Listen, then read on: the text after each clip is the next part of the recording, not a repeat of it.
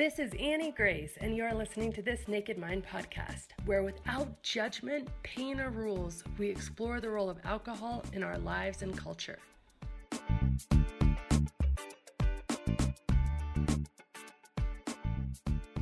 This episode is sponsored by The Alcohol Experiment, a free 30-day challenge designed to interrupt your patterns, give you control, restore your health, and put you back in touch with the version of you who doesn't need alcohol to cope, relax, or enjoy life.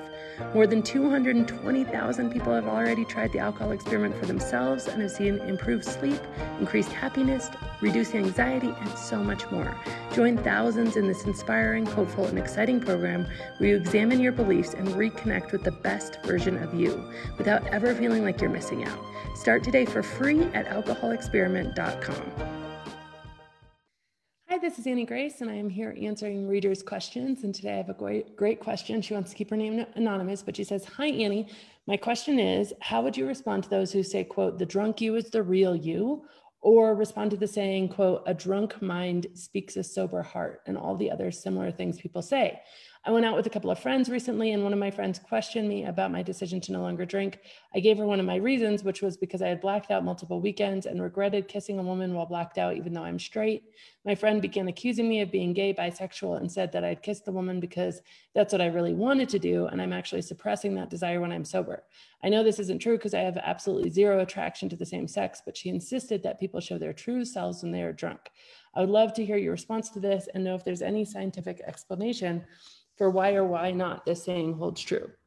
This is such a great question. I want to start by just saying that often when we're really getting kind of like our feet held to the fire about our not drinking, just take it in the context that so often has more to do with the person sort of bringing that intensity to us than it does with ourselves. And so sometimes we can remove that level of emotion a little bit.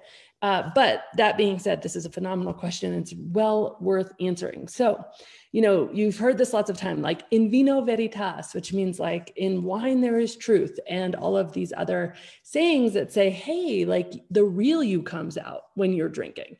And what happens when you drink scientifically is that your inhibitions are lowered. This happens in two ways. One is that the brain inhibits the frontal cortex, which is the human part of the brain, the part that makes decisions.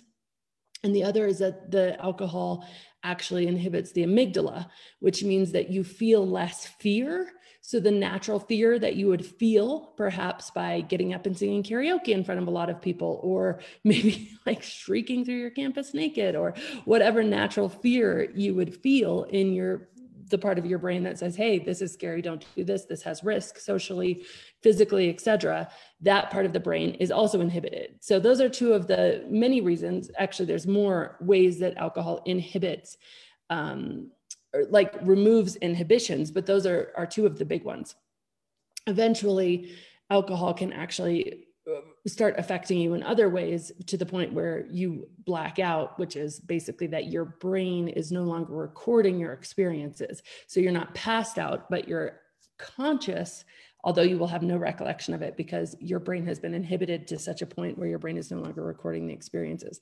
But in terms of reducing inhibitions, those are the two main ways. So the prefrontal cortex becomes impaired.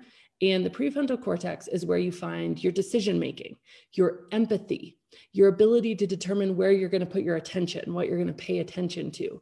And so the prefrontal cortex is arguably the part of the brain that makes humans humans. It is the part of the brain that separates us from animals. It is the part of the brain that allows us to think about future consequences of our action, allows us to think about past behaviors in the moment to make different behaviors. In short, it is the part of the brain that allows us to live with choice and intention. Choice and intention are two things that are very uniquely human.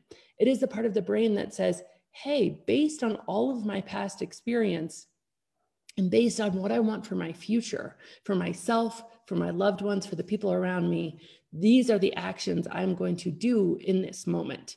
That is what makes us human beings. That is arguably what makes you, you at the highest level. And so when you take that offline, what happens is not that you become more you, it's that you regress to being more animalistic. and more prone to make decisions based on your animalistic sort of cravings, or those very, the things inside of you that say, I just want this now. And that happens in a few ways. There's something called alcohol-induced myopia, and I'm going to just read you what that is very specifically. So myopia is your inability to anticipate the consequences of or effects of the behaviors chosen in the moment. So basically what that means is that in myopia, myopia is nearsightedness. It narrows your field of awareness. So instead of being aware of, oh, in the past I had too much to drink and this is what happened and I hurt my friend and that wasn't who I wanted to be. That isn't the true me. I don't want to cause that kind of pain. Myopia gets rid of the past, right? So instead of you being able to say, hey, in the future, I actually don't want to have this really bad hangover, because who I want to be is somebody who wakes up in the morning and is able to get out for a walk and enjoy the day. And that's how I want to live my life. That's the true me. Myopia says, you're not going to be aware of what's going to happen in the future. You're not going to be aware of what's going to happen in the past. We're going to shrink down your entire experience to this moment in the now.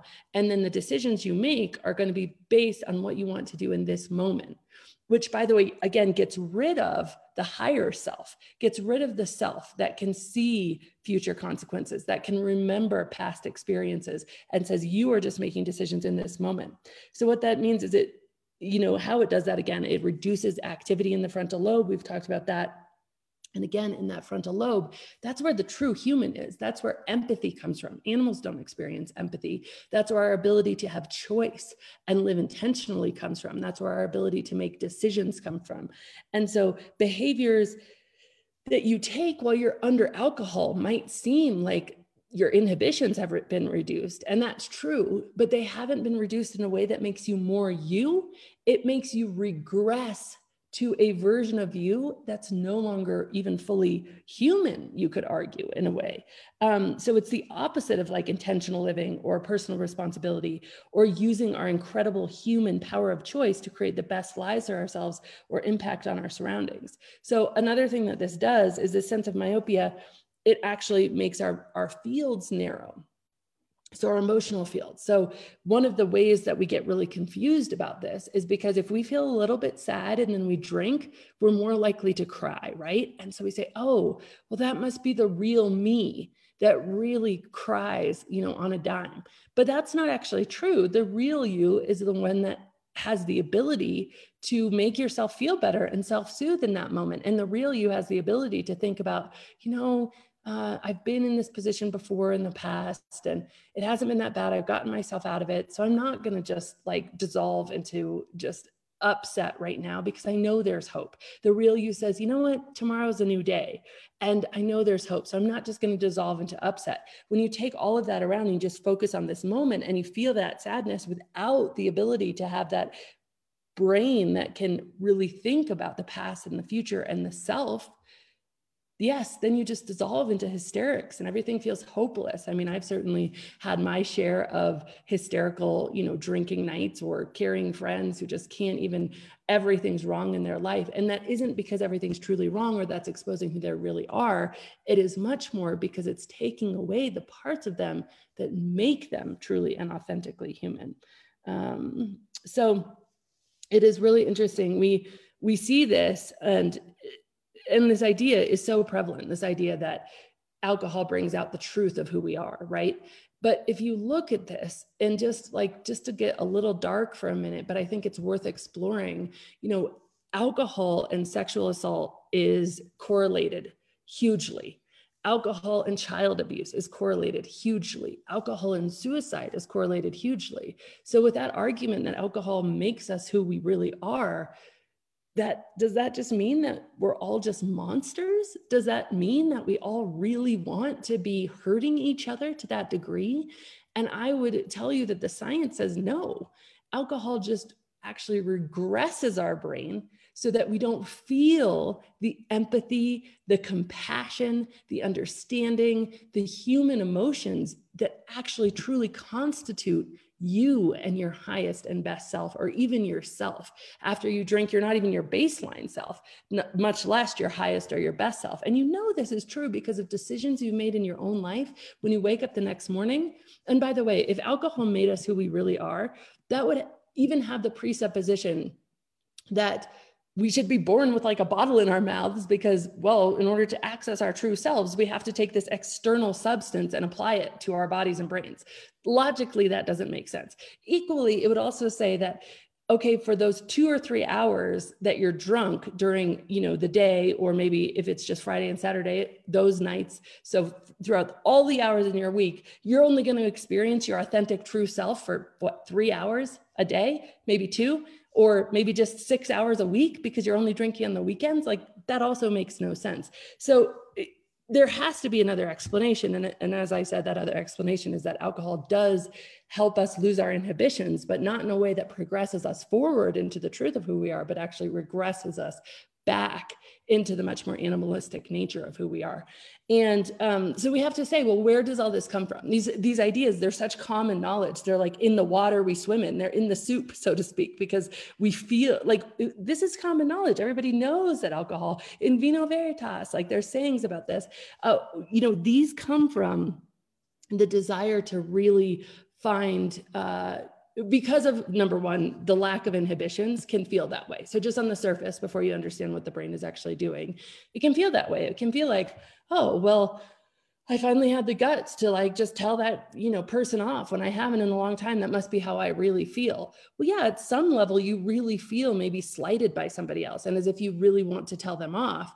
But at another level, at a higher human level, you also feel that there would be consequences to that, that you don't actually want to do, or you would feel empathy for yourself and that person and an avoidance of conflict. And those things are arguably the more human things.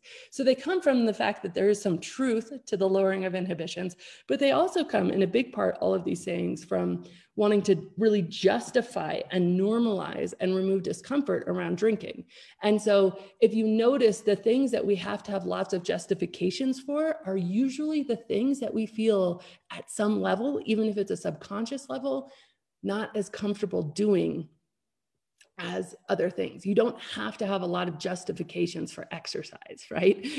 Nobody's sitting around making sayings that like justify eating right or being kind, or, you know, we make sayings that maybe encourage us to be kinder, but we don't have to justify it. And so some of these things just simply come from, you know, wanting to normalize and remove discomfort from behaviors that at some level in our higher selves, we feel are incongruent with who we really want to be in the world. So I hope that helps. I hope that makes sense. And what a phenomenal question.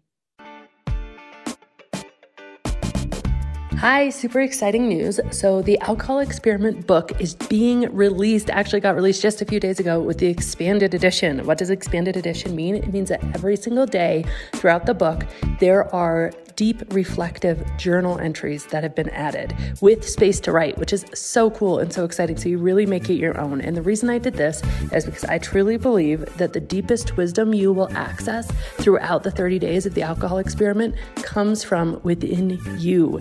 You know more about what's best for you than anybody else in the entire world. And I know sometimes that can be hard to believe, but when you really access your own wisdom, it is so profound. So you can pick up your own copy at alcoholexperimentbook.com.